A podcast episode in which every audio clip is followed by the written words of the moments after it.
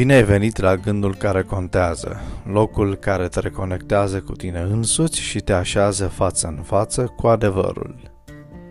Era social media, prin Facebook, YouTube și așa mai departe, oferă o gamă largă de predicatori și urmăritori. Stilul acestora și nevoile audienței sunt diferite.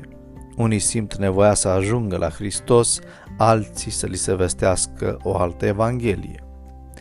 Uneori ceea ce se predică nu e Evanghelie deloc, ci o pervertire, o contrafacere a Evangheliei. Există multe persoane particulare care nu reprezintă pe nimeni altcineva decât pe ei înșiși și care urmăresc numai satisfacerea propriilor lor interese. În Apocalips 14 cu 6, Biblia ne spune și am văzut un alt înger care zbura prin mijlocul cerului cu o evanghelie veșnică, pentru ca să o vestească locuitorilor pământului, oricărui neam, oricărei seminții, oricărei limbi și oricărui norod.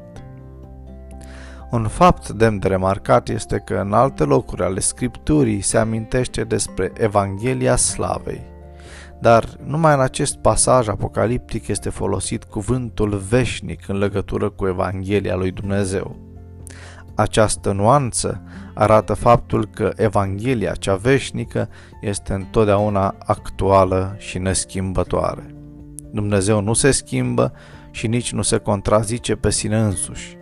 Evanghelia oferă împăcarea cu Dumnezeu prin meritele exclusive ale lui Isus Hristos. Există o singură Evanghelie care poate mântui pe oameni. Niciodată nu va exista o altă Evanghelie. Există o diferență majoră între Hristosul Evangheliilor și Hristosul creștinilor liberali. Mulți îl admiră și îl laudă pe Isus pentru nobila sa viață, dar îl despart de Dumnezeirea lui și de puterea lui ispășitoare și substitutivă. A crede într-un alt Isus atrage după sine o altă Evanghelie și un alt spirit. Spiritul acesta este un spirit de îndreptățire opus spiritului de smerenie și recunoștință pentru neprihănirea care vine doar prin credința în Isus Hristos.